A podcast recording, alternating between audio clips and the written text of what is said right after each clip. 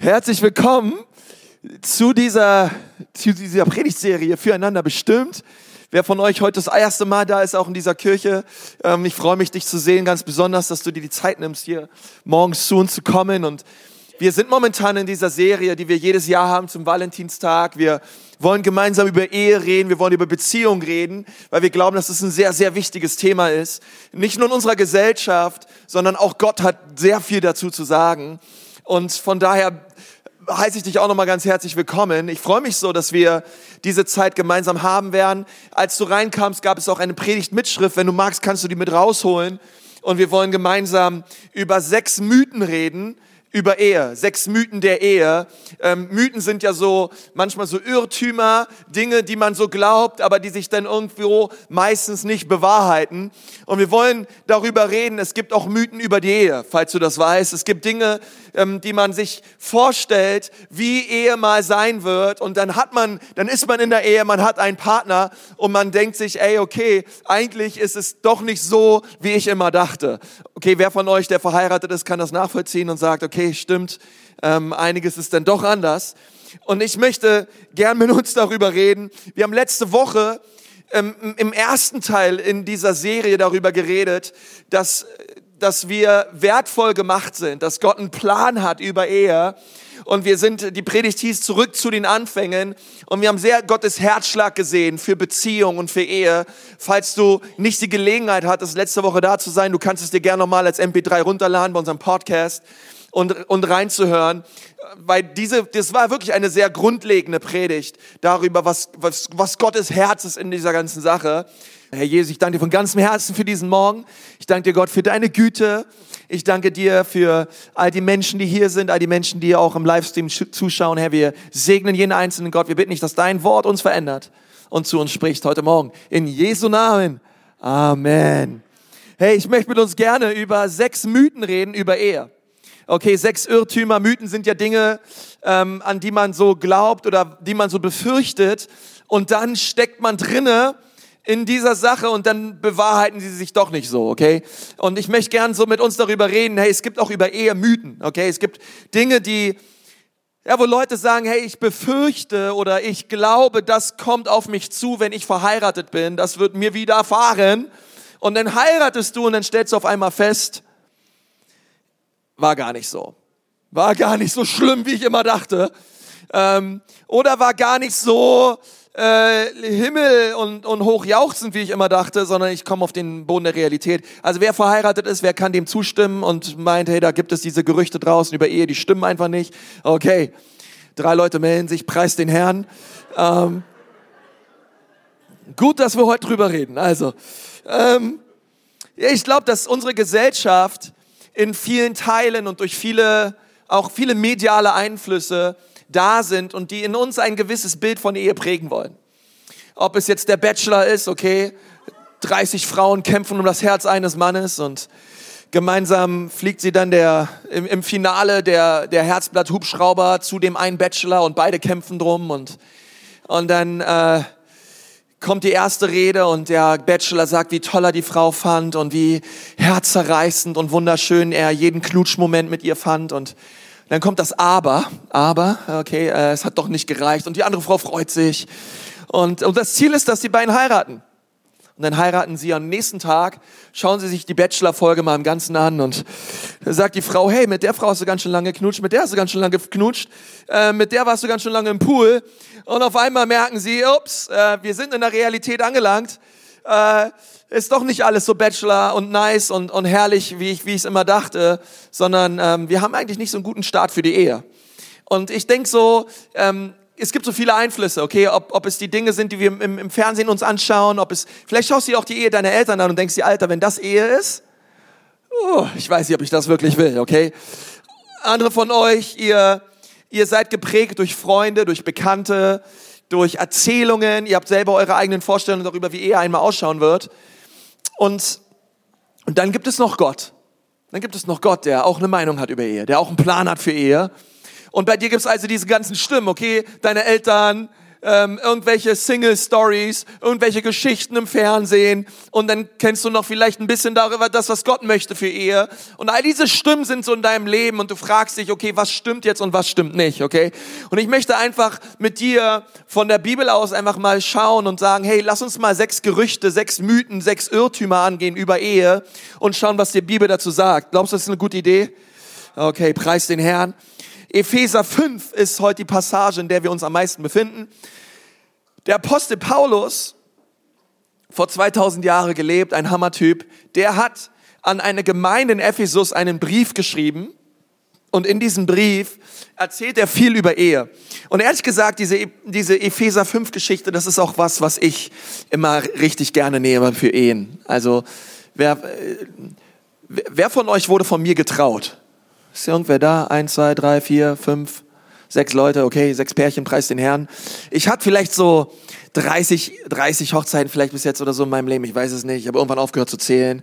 Aber Epheser 5 ist meistens so vor der Trauung denn das, was ich so sage, hey, jetzt wollen wir nochmal gemeinsam hören, was die Bibel über Ehe sagt und bevor du der da jetzt einen Ring ansteckst, hör noch mal, was Gottes Wort sagt, okay? Und dann überlegst du es dir noch mal, bevor du es wirklich tust. Ähm, und manchmal gehen wir so an diese, diese biblischen Passagen ran mit einer großen Ehrfurcht und irgendwie, ah, ich weiß nicht, es ist doch ein bisschen retro, das ist doch ein bisschen altbacken. Kann die Bibel das wirklich so meinen? Ja, kann sie. Und genau darüber wollen wir reden, okay? Also der erste Mythos, über den ich heute reden möchte mit uns, der lautet, Hauptsache, du verliebst dich gescheit, okay? Ähm, das ist so, hey, Hauptsache du verliebst dich gescheit und wenn du dich genug verliebt hast, all you need is love, love. Oh.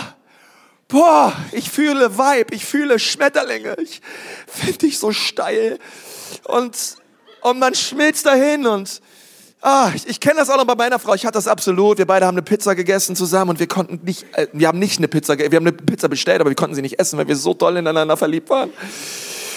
Und wir alles, was wir brauchten, war Luft und Liebe, okay?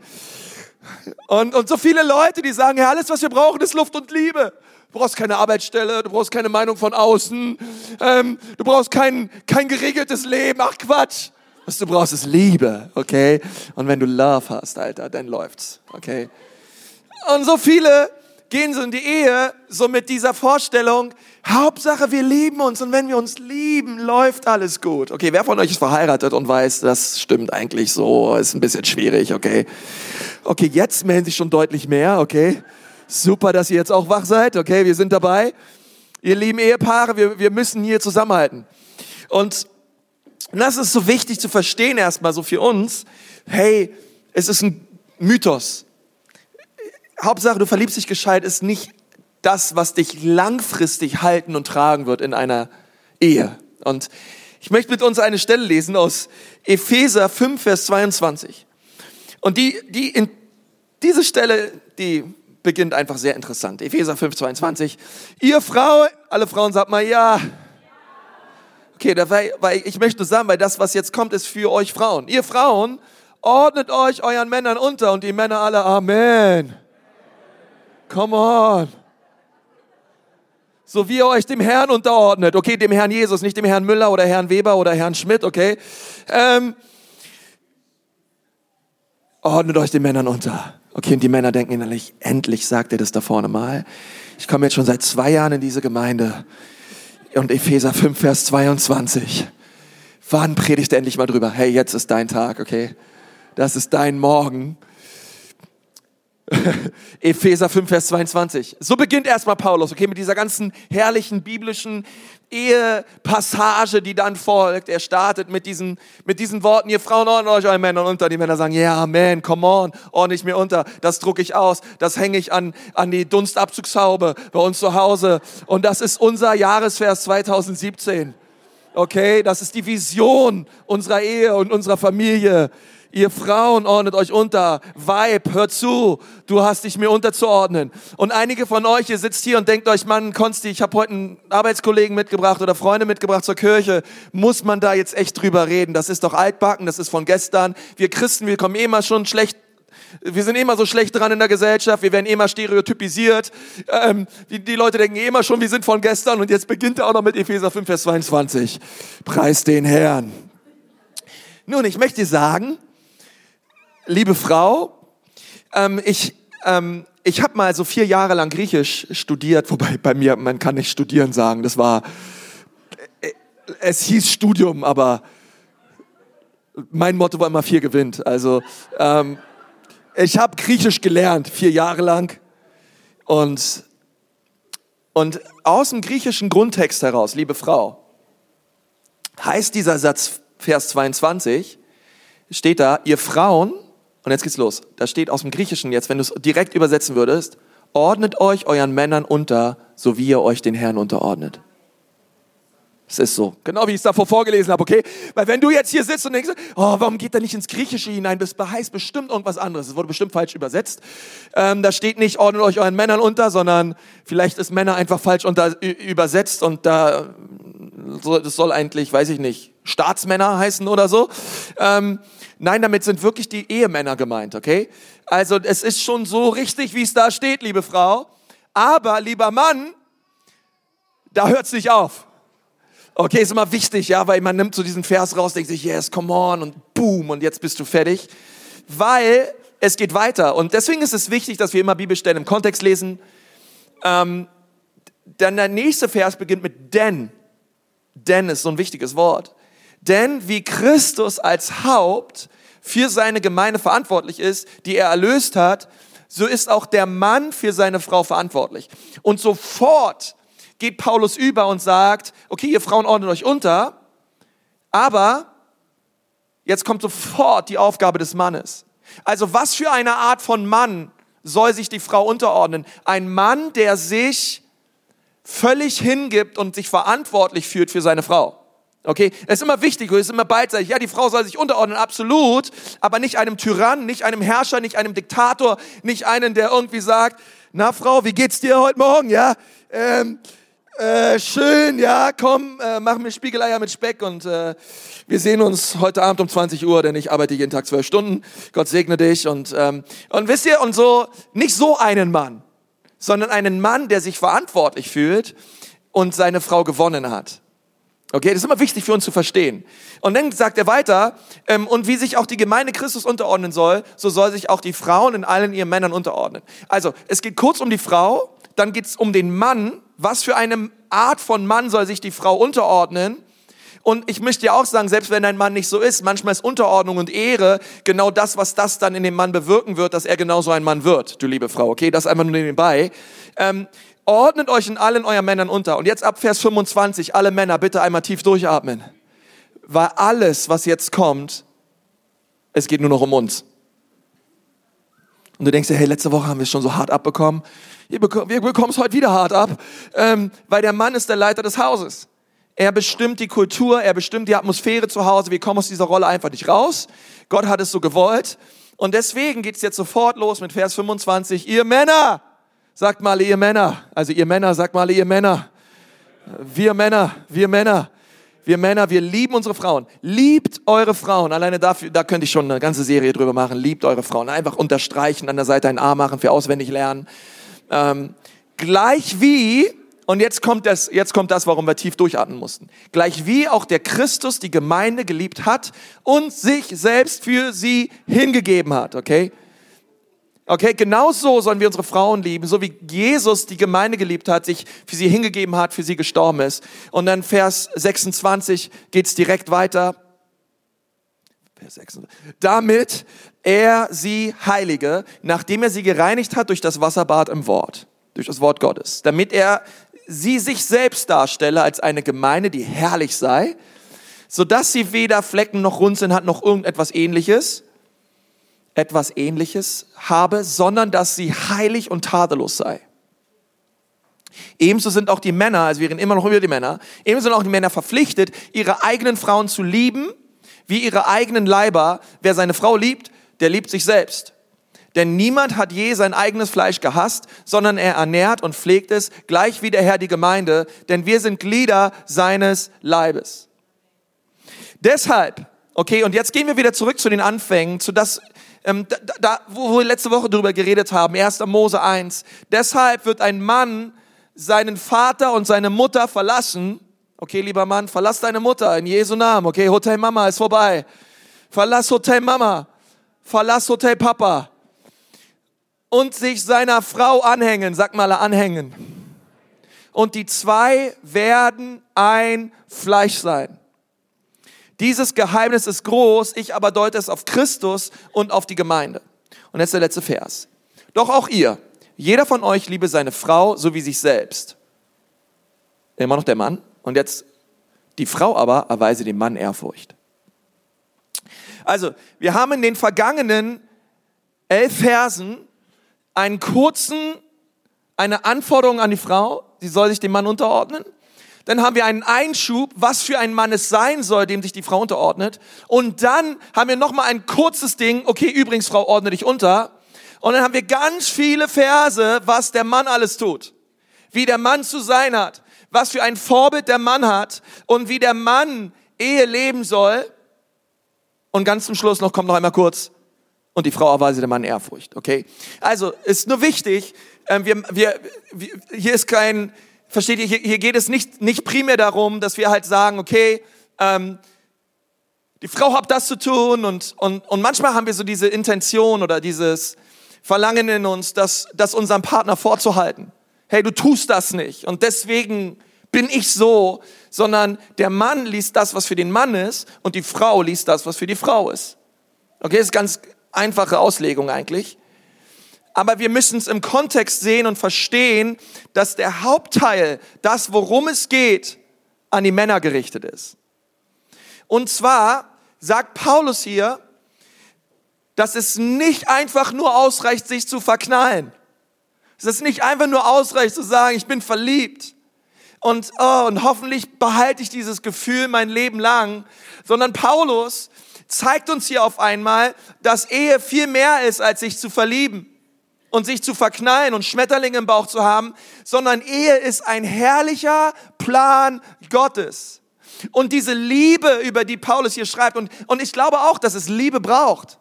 Aber was für eine Art von Liebe? Und, und das ist nicht eine, eine Verliebtsein-Liebe, sondern es ist eine Liebe, die sich selbst hingibt. Es ist eine Liebe, die opferbereit ist. Paulus sagt jetzt zu den Männern, hey, was für eine Liebe wird gebraucht innerhalb einer Ehe? Es ist eine opferbereite Liebe, es ist eine Liebe, die sich selber hingibt und die alles für die Frau tut, die alles für die, die, die sagt, hey, ich, ich lege mein Leben hin für dich. So wie Christus sein Leben hingelegt hat für seine Gemeinde. Und deswegen hat, ihr Lieben, Ehe hat ganz viel mit Opferbereitschaft zu tun. Es ist, es ist, würde ich sagen, das Wort schlechthin, wie ich Ehe beschreiben würde.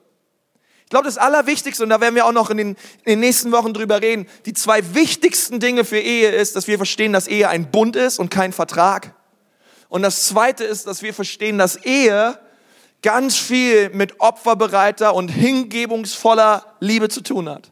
Man gibt sich selbst. Okay, es ist eine Opferbereitschaft da, wo ich sage, wow, es, es geht nicht um mich und um meine Bedürfnisse und das, was ich will, sondern ich lege und gebe mich hin. Und ehrlich gesagt, ich glaube, wir Männer können da immer besser drin werden. Ich glaube, niemand ist hier, der zu 100 Prozent das tut, der zu 100 Prozent das lebt. Ich glaube, dass, dass Gott uns hier zeigt, hey, Ehe Ehe ist viel mehr als sich zu verlieben, sondern Ehe ist ein Bild für das Evangelium. Ehe ist das, was Gott getan hat, als er Christus auf diese Erde hat kommen lassen, als Christus sein Leben für uns gegeben hat, hey, und er sich selbst für uns hingegeben hat, hey, und das ist ein Bild für Ehe. Wenn, wenn, wenn Leute eure Ehe sehen, dann, dann möchte Paulus und sagt, hey, das ist so ein Bild für das, was ich tat, für die Menschheit. Hey, so wie du dich für deine Frau hingibst und so wie du opferbereit ähm, und, und, und dich und sie liebst und, und alles für sie tust, um, um, sie zu, um sie zu gewinnen und zwar täglich. Hey, genau diese Liebe hatte ich für die Menschen. Genau das habe ich empfunden, als ich am Kreuz für die Menschen starb. Ich gab mein Leben für sie. Und Paulus lädt uns hier ein, ihr Lieben, und sagt, hey, das ist Liebe. Das ist Ehe. Ehe ist viel mehr als sich zu verknallen es ist sich hinzugeben. Es bedeutet, es bedeutet opferbereit zu sein. Nun die Frage ist, wie, kann, wie können wir das tun? Wie können wir opferbereit sein? Denn ehrlich gesagt, es ist schon ein hoher Maßstab. Und wir setzen kurz ein paar Verse vorher an. Wir lesen in den Versen davor ab Vers 14, zeigt uns Paulus, wie wir das leben können. Epheser 5, Vers 14. Wie können wir hineinkommen in diese opferbereite, hingebungsvolle Liebe für unseren Partner? Und dort steht, was Gott ans Licht bringt, wird hell. Deshalb heißt es auch, erwache aus deinem Schlaf, erhebe dich von den Toten und Christus wird dein Licht sein. Achtet also genau darauf, wie ihr lebt. Okay, alle das im Kontext von Ehe. Nicht wie Unwissende, sondern wie weise Menschen. Dient Gott, solange ihr noch könnt, denn wir leben in einer schlimmen Zeit. Seid nicht verbohrt, sondern begreift, was der Herr von euch will. Betrinkt euch nicht, das führt nur zu einem ausschweifenden Leben. Halleluja. Lasst euch viel mehr von Gottes Geist erfüllen. Singt miteinander Psalmen und lobt den Herrn mit Liedern, wie sich auch sein, wie, wie sie euch sein Geist schenkt. Singt für den Herrn und jubelt aus vollem Herzen. Im Namen unseres Herrn Jesus Christus, dank Gott dem Vater zu jeder Zeit, überall und für alles. Okay, all das, gesagt, all das gesagt, all das geschrieben und dann kommt Vers 21, ordnet euch einander unter, so ehrt ihr Christus. Wie ordnen wir uns denn einander unter? Wie kann ich hineinkommen in diese hingebungsvolle, opferbereite Liebe? Nun, das allererste ist, dass wir erwachen. Vers 14, erwacht. Erwacht gegenüber der Realität, hey, dass Christus euch errettet hat, dass Christus alles ist, was ihr braucht. Erwacht. Okay, damit, damit beginnt es. Ich, dass ich geistlich geschärfte Sinne habe, dass ich einfach, dass ich erfrischt, geistlich erquickt lebe. Wie kann ich es tun? Und dann sagt er, hey, wie, wie können wir erwachen? Wie können wir geistlich erwachen? Und er sagt, hey, wir können geistlich erwachen, indem wir uns erfüllen lassen mit dem Heiligen Geist. Wie kann ich opferbereit leben? Wie kann ich mich hingeben für meinen Partner? Denn ehrlich gesagt, es ist eine Messlatte. Ich weiß nicht, ob ich das schaffe. Ich bin schon froh, wenn wir es irgendwie schaffen. Aber wie, Herr? Die Bibel sagt, Lass dich erfüllen vom Heiligen Geist. Es ist der Schlüssel dafür, sich gegenseitig unterzuordnen. Dein Partner und du werdet erfüllt mit dem Heiligen Geist. Ich weiß, du kannst es nicht. Ich weiß, die Messlatte ist hoch, aber ich sag euch nicht einfach nur etwas, damit ihr es tut und, und lasst euch dann da stehen und freue mich darüber, dass ihr es nicht schafft, sondern ich gebe euch meinen Geist. Ich, ich fülle euch mit meinem Geist und meine Kraft ist größer als eure Kraft. Du wirst es nicht aus dir heraus schaffen, okay? Das ist eine gute Botschaft heute Morgen. Du wirst es nicht schaffen. Du wirst frustrieren. Du wirst enttäuscht werden. Weil ehrlich gesagt, du wirst immer wieder hinfallen und du wirst es nicht packen. Aber es gibt eine Kraft, die ist viel größer als deine Möglichkeiten. Das ist die Kraft des Heiligen Geistes. Und wenn beide sich füllen lassen vom Heiligen Geist, der Mann und die Frau, und sie gemeinsam erleuchtet werden und erkennen, wow, Jesus ist alles, was wir brauchen. Hey, das ist eine Ehe, die funktioniert. Das ist eine Ehe, die Christus zentriert ist. Das ist eine Ehe, die erfrischt ist und die erquickt ist und die wirklich im, im, im Tiefen den Plan Gottes verstanden hat. Und es geht nicht ums Verknalltsein. Es geht darum, dass Gott einen größeren Plan hat für deine Ehe, dass Menschen auf eure Ehe schauen und sehen, wow, Jesus hat die Welt so sehr geliebt. Hey, so wie ich mich für meinen Partner hingebe, so hat Christus sich hingegeben für diese Welt. Und wenn wir den größeren Plan verstehen, dann wenn wir immer mehr davon abrücken, von dieser Idee, wow, es dreht sich alles nur darum, dass wir uns verknallen und dass wir irgendwie diese Flamme am Laufen halten. Zweiter Mythos ist, meine Single-Probleme haben dann endlich ein Ende. Endlich! Ich brauche einfach nur den Partner, einfach nur heiraten und all meine Probleme hören auf. Und lass mich dir was sagen. Wenn du jetzt ein Problem hast mit Jezorn und mit Wut Du wirst das Problem auch haben, wenn du verheiratet bist. Wahrscheinlich sogar noch schlimmer. Ähm, aber, aber die Ehe wird deine Probleme nicht lösen. Okay? Hey, wenn man mit dir Monopoly spielt und du nach einer halben Stunde nicht die Straßen bekommst, die du gerne wolltest, und das Ganze mündet darin, dass du das Spielbrett voller Wut zusammenklappst und gegen die Wand schmetterst, du hast ein Problem mit Zorn und Wut. Aber die Ehe wird dieses Problem nicht lösen. Hey, wenn du jetzt schon ein Problem hast und anderen Frauen hinterher schaust und Pornografie dir reinziehst und denkst, Mann, ja klar, ich bin Single oder ich habe eine Freundin, aber ehrlich gesagt, wir können ja doch keinen Sex haben und irgendwo muss ich und machen und äh, ähm, lass mich sagen, deine Probleme hören nicht auf, einfach nur weil du vorm Traualtar stehst und irgendjemandem anderen einen Ring an den Finger steckst. Die Bibel sagt nicht, dass die Ehe uns frei macht. Die Bibel sagt, dass Jesus uns frei macht. Jesus macht dich frei.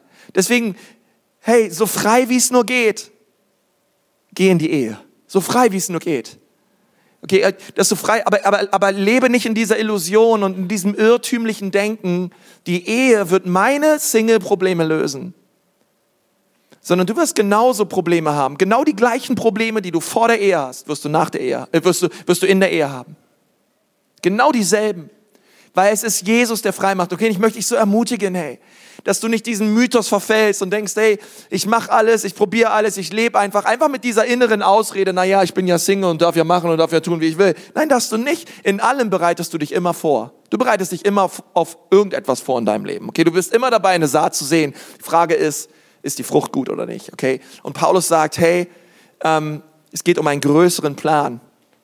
Ähm, und der Illusion, dass die Ehe deine Single-Probleme lösen wird.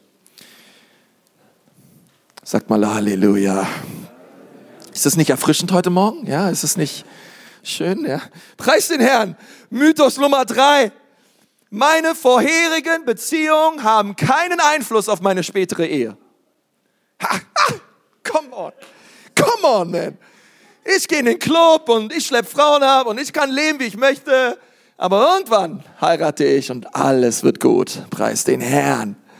Halleluja. Und dann komme ich ins Hotel morgens und bete den Herrn an und gut, dass niemand weiß, was ich gestern Abend getan habe und meine Beziehungen und meine Partnerschaften und was ich tue. Das ist eine Sache, aber Ehe ist einfach eine, eine andere Sache. Ich möchte sagen, das stimmt nicht. Das ist, ein, das ist nicht nur ein Mythos, das ist eine Lüge. Es stimmt absolut nicht. Deine früheren Beziehungen haben sogar sehr viel Einfluss auf deine spätere Ehe. Es ist nicht egal, wie du, wie du einfach lebst und, und wie du Beziehungen führst. Paulus sagt das so in, in diesem Ab, Abschnitt in Epheser 5. Er geht zurück zur ersten Mose und sagt, hey, deswegen verlässt ein Mann Vater und Mutter und hängt sich seiner Frau an. Und die zwei werden eins werden. Und für uns ist es so wichtig zu verstehen, dass sexuelle Verbindungen, dass Sex mit multiplen, in, in, in mehreren Beziehungen und ähm, Partnerschaften und einfach, dass wir einfach leben, wie wir wollen und, und einfach, hey, wir, wir, wir gehen mit unserer Sexualität um wie sonst was. Aber irgendwann finde ich den einen Partner, irgendwann finde ich die richtige Person und dann wird alles gut. Es ist nicht Gottes Plan für dein Leben sondern Gottes Plan ist, dass ein Mann Vater und Mutter verlässt und, ähm, und sie heiraten und, und dann, und das, das bedeutet dieses Verlassen. Er verlässt sie, warum? Weil er einen Bund eingeht mit einer Frau und die beiden dann ein Fleisch werden. Und, und das ist wichtig, denn Sex, Sex macht mehr mit dir, als du denkst. Die, die, die Welt und die Gesellschaft und RTL 2 und Kabel 1 wollen das nicht wahrhaben, aber Sex macht mehr mit dir, als du denkst. Denn Sex ist nicht nur etwas Physisches. Okay? Wenn es nur etwas Physisches wäre, warum gibt es so viele Verletzungen? Warum gibt es so viele emotionale Kränkungen und Narben im Herzen aufgrund von sexuellen Verbindungen und Kontakten zu anderen, zu Partnern? Warum macht Sex so viel mit jemandem? Weil Sex nicht nur etwas Physisches ist, sondern etwas Seelisches. Es tut etwas mit dir. Okay? Du schläfst nicht nur mit einer Person, sondern etwas von dieser Person ist in dir und etwas von dir ist in dieser Person. Die Bibel nennt das sich anhängen. Da hängt etwas an dir dran und etwas von dir hängt an der Person dran. Da geschieht etwas mit deiner Seele, mit deinem Herzen und Gott möchte dich vor diesen Verletzungen bewahren. Und es ist so wichtig für uns zu verstehen, es ist nicht egal, wie wir mit unserer Sexualität umgehen und wie viel Beziehung wir haben, okay? Ähm, sondern Gott möchte, dass wir in Reinheit leben. Und, und das ist wichtig, okay? Vielleicht sitzt du hier und denkst dir, na ja, aber ehrlich gesagt, ähm, hey, ich hatte zwar mit vier Mädels vorher Sex und so weiter, aber jetzt habe ich die eine geheiratet und ehrlich gesagt, ich kenne noch nicht mehr, mehr die Namen von den anderen Mädels. Ich weiß noch nicht mehr, mehr, wo die wohnen. Was hat das mit meiner Ehe zu tun? Okay, es kann sein, dass du nicht mehr die Namen weißt und es kann sein, dass du nicht mehr weißt, wo die wohnen, die Ladies. Aber Vielleicht, vielleicht fallen sie dir nicht an, an deinem Hochzeitstag ein, okay? Ich glaube dir das und ich hoffe das. Aber wir alle haben diese Momente, wo Dinge auf einmal da sind. Wo Dinge in unseren Gedanken sind, wo auf einmal Szenen da sind, wo in Träumen, wo einfach Dinge da sind in uns, weil sie, und sie, sie kommen in unser Gedächtnis, weil sie da sind. Und, und diese Dinge werden deine Ehe beeinflussen. Und so kann ich dir nur sagen, hey, selbst wenn es bei dir der Fall war, Jesus ist in der Lage, alles zu reinigen. Jesus ist in der Lage zu heilen. Jesus ist in der Lage, dich wieder zu einer Jungfrau zu machen, obwohl du eigentlich technisch gesehen keine mehr bist, okay? Weil Jesus macht alles neu. Ich möchte dir das echt sagen. Für eine Person, die offen ist dafür, die umkehrt und sagt, wow, Jesus, ich möchte jetzt die Pläne in deinem Leben leben. Hey, bei Gott ist alles möglich. Er ist ein Gott der zweiten Chance. Er ist ein Gott der Wiederherstellung. Sein Blut ist mächtiger als deine Vergangenheit. Und es ist wichtig für uns zu verstehen, aber es tut etwas mit dir, okay? Und Gott möchte, dass du in die Ehe hineingehst und einfach merkst, wow, ich mache jetzt in der Ehe das, was in die Ehe gehört. Das, der, der, der nächste Mythos, Mythos 4, der hat viel damit zu tun. Bevor ich meinen Partner heirate, wohnen wir erstmal zusammen. Ich kaufe doch nicht die Katze im Sack, okay? Ähm, so nach dem Motto, probieren geht über studieren, ja. Ähm, ich habe mal einen kennengelernt, der hat gesagt, ey, Konsti, man, ich musste ihre Brüste anfassen, es ging nicht anders, ich kaufe doch nicht die Katze im Sack. Also ähm, ich musste einfach ausprobieren und gucken und, äh, und, und so, so ist es manchmal so bei uns, und dass wir so denken, hey, ähm, erstmal lieber ausprobieren und, und dann schauen, ob es funktioniert oder nicht und ähm, erstmal zusammenleben, einfach mal schauen, okay, hey, ich kann mich doch nicht einfach nur mit den treffen immer. Ich muss erst mal schauen, schnarcht der? Oder Putzt er sich die Zähne? Und räumt er seine Unterwäsche weg? Äh, wir müssen erstmal zusammenleben und, und gucken und uns einfach abtasten und weiter abtasten und mehr machen und einfach mal schauen, wie es so läuft, okay? Und ich möchte sagen, es ist ein absoluter Mythos. Es ist nicht wahr, es ist nicht richtig und es wird deiner Ehe nicht gut tun. Es gibt sogar Statistiken darüber, dass wenn Ehepaare vorher lange Zeit zusammenlegen und dann heiraten, die Ehe eine viel höhere Wahrscheinlichkeit hat zum Scheitern als Menschen, die, die dann erst in der Ehe zusammenziehen und zusammen sind und sich dann erst auch auf diesen Ebenen kennenlernen. Das ist aber wichtig für uns zu verstehen, okay? Denn oft ist es so, die Mädels denken, okay, Typen denken eh nur an Sex und auch das ist ein Mythos und nicht wahr, aber es ist etwas, was uns die Medien verkaufen. Wenn ich ihm also ein bisschen was von mir gebe, wenn ich ihm ein bisschen was gebe von meinem Körper, vielleicht kann ich ihn dann halten, denn ich möchte ihn heiraten. Und die Typen denken, ja, ist eigentlich eine gute Idee. Äh, stimmt, gute Idee, Baby, komm. Ähm, wir machen ein bisschen mehr als so. Das Problem bei diesen Typen ist dann nur, dass wenn sie dann bekommen haben, was sie wollten, und du denkst, du kannst sie damit halten, dann ist eigentlich genau das das, was sie denn abstößt. Weil jetzt hatten sie schon alles, jetzt kennen sie dich schon, jetzt hatten sie schon Sex mit dir und jetzt schauen sie sich woanders um. Und, und wir denken immer so, hey, wenn ich doch mehr gebe und wenn ich mir doch mehr von meinem Körper gebe und wenn wir einfach mehr zusammen wohnen, mehr zusammen leben, ähm, wir einfach uns so, so nah und so dicht sind wie möglich vor der Ehe, dann wird alles gut. Und es stimmt nicht. Es ist eine Lüge vom Teufel. Okay, denn, denn das ist nicht Liebe, verstehst du, Liebe ist hingebungsvoll, Liebe ist, Liebe ist, Liebe ehrt, Liebe ist opferbereit. Und wenn wir all das runter reduzieren auf Sex, auf, auf physische Dinge, dann ist es das genau das, was der Teufel möchte. Der Teufel möchte, dass wenn du an Ehe denkst, du nur an Sex denkst. Und es ist so falsch. Und unsere Gesellschaft ist so dabei, weil Gott liebt Ehe.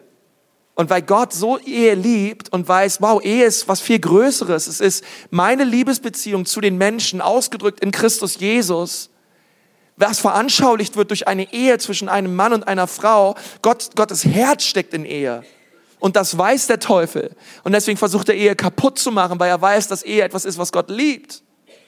Der Teufel versucht immer das kaputt zu machen, was Gott am meisten liebt. Und deswegen werden 45 Prozent aller Ehen in unserem Land geschieden. Der Teufel weiß, dass Gott Ehe liebt und Ehe, Ehe ehrt und einen größeren Plan hat für Ehe. Und das ist so wichtig, dass wir sagen, hey, wir, wir, wir fallen nicht drauf rein und wir glauben dieser Lüge nicht. Fünfte Mythos lautet, Ehe wird mich total einschränken. Also ehrlich, Ehe wird mich so einschränken in meiner Freiheit. Und ähm, wer von euch kann das nachempfinden? Ja, wer von euch dachte das vorher auch? Äh, äh, ihr seid alle so heilig. Kommt ins Gebetsteam. Ähm, das ist, ey, so, so, so ein krasses Denken. Ich, ich denke mal manchmal, besonders unter Männern, hey, Ehe wird mich total einschränken. Ich lasse mir doch nicht von einer Frau sagen, dass ich jetzt meine Teller abwaschen muss, okay? Vorher stand er immer drei Tage und ich konnte mitsehen, wie die Tiere sich in dem Essen langsam bewegten und ich fand das cool. Ähm, und ich, mein Monument an Unterhosen im Schlafzimmer, das, das Ding bleibt so stehen. Ich bin voll für Dreckwäsche waschen, okay? Einmal im Jahr, aber doch nicht öfter, okay? Das reicht mir aus ich hole mir doch nicht jemanden ins Haus, der anfängt, mich wie Mutti zu erziehen und mir mich einschränkt und mir sagt, wie ich zu essen habe, zu schlafen habe, aufzuräumen habe. Okay, wer von euch weiß, was ich meine? Ähm, es ist manchmal so, wir, wir denken so, hey, Ehe, Ehe wird uns total einschränken. Und es ist ein Mythos. Ja, in manchen Dingen vielleicht, aber es ist besser, dass du eingeschränkt wirst in manchen Dingen, okay?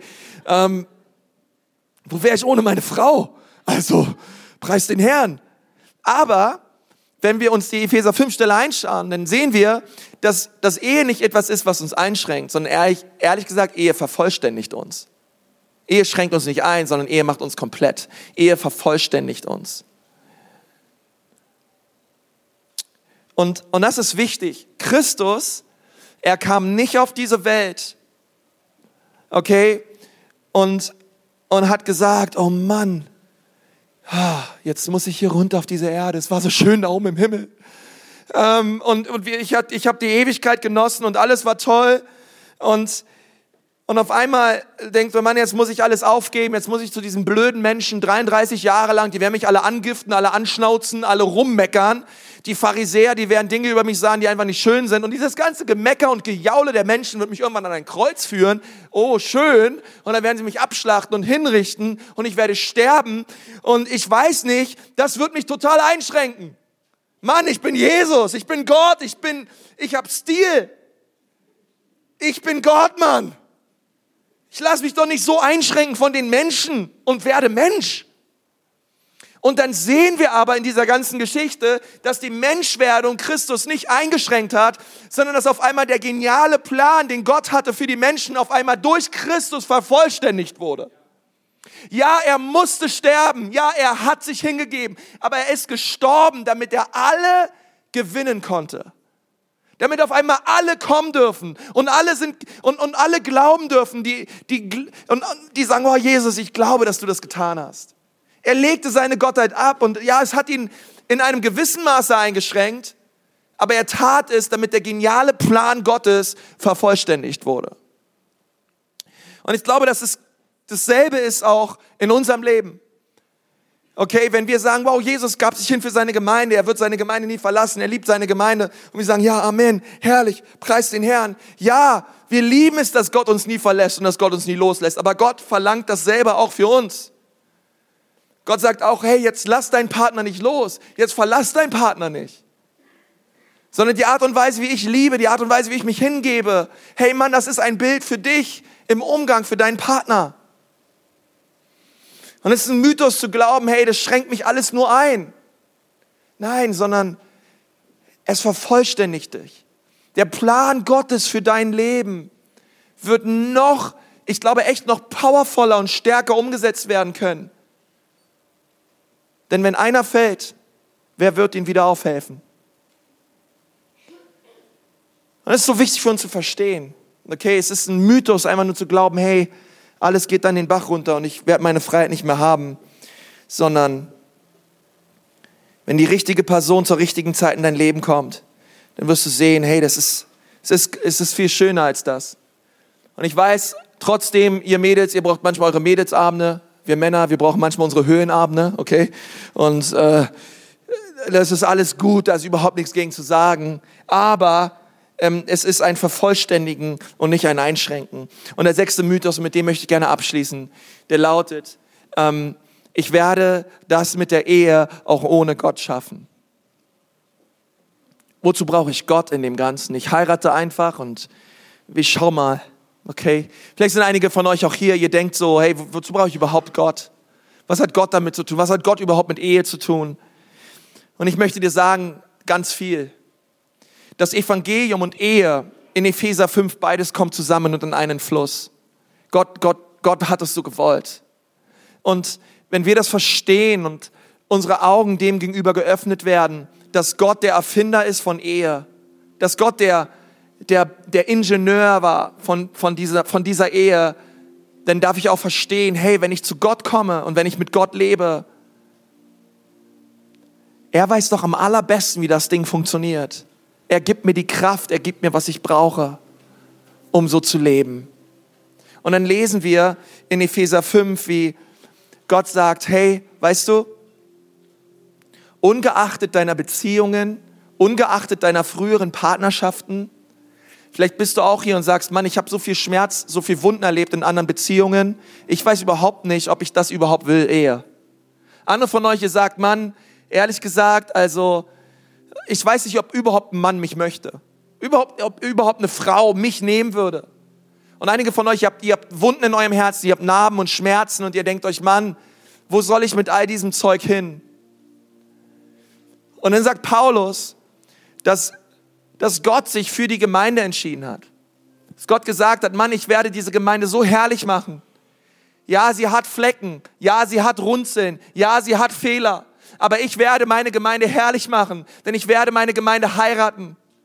Und ich, und ich bete so, dass du eines Tages einen Partner kennenlernst, der, und, und du öffnest dich und du sagst, hey, weißt du was, auch ich habe Flecken, auch ich habe Runzeln, auch ich habe Fehler. Mann, ich habe ich hab Dinge getan in anderen Beziehungen, das war nicht in Ordnung. Und ich hoffe, dass dein Partner sagt, hey, weißt du was, auch ich habe Flecken, auch ich habe Runzeln, auch ich habe Dinge getan und Dinge gemacht. Aber weißt du was, heute ist ein neuer Tag, wir glauben an Jesus, wir lassen uns filmen vom Geist Gottes. Und aus das und dort, wo wir Flecken und Runzeln haben, aus diesen Dingen kann Gott noch etwas Herrliches machen. Es ist egal, was da war in deinem Leben und wie deine Geschichte und deine Vergangenheit ausschaut. Das Blut Jesu ist stärker und es wird befähigen, dass wir beide trotz unserer Vergangenheit eine herrliche Ehe führen können nach dem Plan und nach den Absichten Gottes in unserem Leben.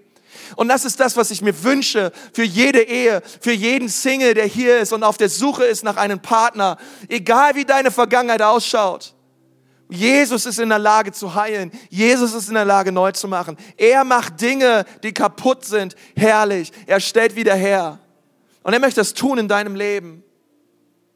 Aber es braucht, es braucht diesen Blick dafür, dass es Ehe viel mehr ist als Sex, viel mehr ist als sich verlieben, viel mehr ist als ich check dich aus, du checkst mich aus und mal gucken, ob es klappt sondern es ist der herrliche Plan Gottes von Anfang an zu sagen, ich gebrauche die Ehe als ein Abbild davon, was ich getan habe am Kreuz für die Menschen. Und so wie sich Jesus hingegeben hat für uns, so wie er sich gebeugt hat, so wie er sich ähm, opfern ließ und sich hingab, voller Schmerz und geschlagen wurde und sich hingegeben hat für seine Gemeinde, so sagt er, ihr Männer, ihr Männer, ihr Männer, tut dasselbe für eure Frauen. Rennt nicht gleich weg bei dem ersten Streit, rennt nicht gleich weg bei dem zweiten, dritten, vierten Streit oder bei irgendwelchen Dingen, sondern gebt euch neu hin, überlegt euch, wo gebt ihr euch hin? Wo arbeitet ihr an der Ehe? Wo, wo seid ihr dabei, eure Frauen täglich zu gewinnen?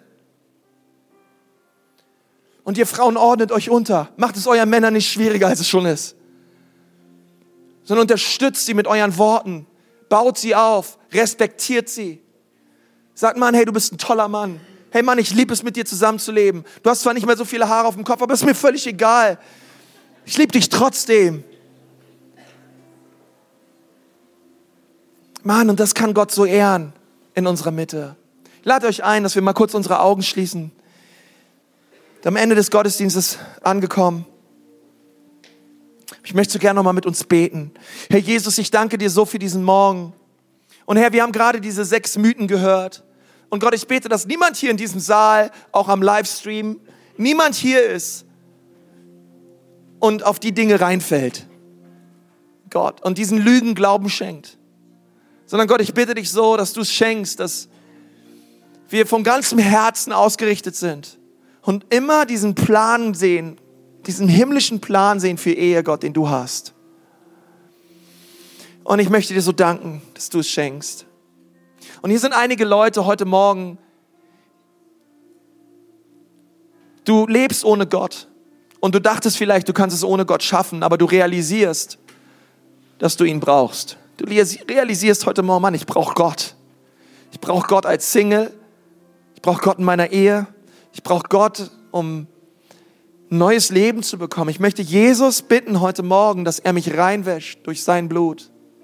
Möchte ihn bitten, dass er mir meine Flecken, meine Runzeln, meine Sünden, meine Schuld, dass er mir vergibt. Denn ich lebe ohne ihn. Und das soll sich heute ändern. Ab heute möchte ich mit Jesus leben. Ab heute möchte ich mit Jesus Christus leben. Ja, ich habe ohne ihn gelebt, aber er ist ein Gott der zweiten Chance. Ab heute möchte ich mit ihm leben. Und für einige von euch ist es dran, heute Morgen diese Entscheidung zu treffen. Und ich möchte dir sagen, es ist die beste Entscheidung. Ich habe diese Entscheidung getroffen in meinem Leben vor vielen, vielen, vielen, vielen Jahren. Und ich habe es noch nie, noch nie, noch nie bereut. Und wenn du sagst, ja, Pastor, ich möchte diese Entscheidung auch treffen heute Morgen. Du brauchst nicht aufstehen, du brauchst nicht hier nach vorne kommen, aber einfach dort, wo du sitzt. Die Leute um dich herum haben eh die Augen geschlossen. Aber wenn du sagst, ja, ich möchte das tun, ich möchte Jesus mein Leben geben, ich möchte gern von hier vorne für dich beten und dich segnen, aber als Zeichen einfach vor, vor Gott, und auch, und, und auch für mich, damit ich sehe, für wen ich bete. Wer ist da heute Morgen und sagt, ja, Jesus, ab heute mit dir, ab heute möchte ich mit dir leben. Ich brauche dich. Wer ist da? Heb mal deine Hand, dort wo du gerade sitzt. Heb mal deine Hand hoch. Du brauchst dich nicht zu schämen. Danke, danke, danke, danke. Sind noch mehr Leute da. Danke, deine Hand sich auch. Super, deine Hand da hinten sich auch. Jesus, ich brauche dich. Komm in mein Leben. Herr Jesus, ich danke dir für die ganzen Hände, die hochgegangen sind, für diese Menschen, die heute Morgen hier sind, um dich kennenzulernen. Und Gott, ich bitte dich, dass du sie segnest, dass du sie berührst, Herr, und dass sie, wie wir gesungen haben, dass sie staunend vorm Kreuz stehen heute Morgen. Dass sie staunend vor Jesus stehen und ihn sehen, was er für sie getan hat. Herr, du wäschst sie rein, du veränderst sie, du stellst sie wieder her. Und Gott, als ganze Kirche segnen wir sie, Gott. Und wir möchten dich bitten, dass das gute Werk, was beginnt, dass es vollendet wird und jeder einzelne von ihnen ein mutiger Nachfolger Jesu wird. Wir segnen euch damit in Jesu wunderbaren Namen. Und die ganze Kirche sagt, die ganze Kirche sagt, Amen.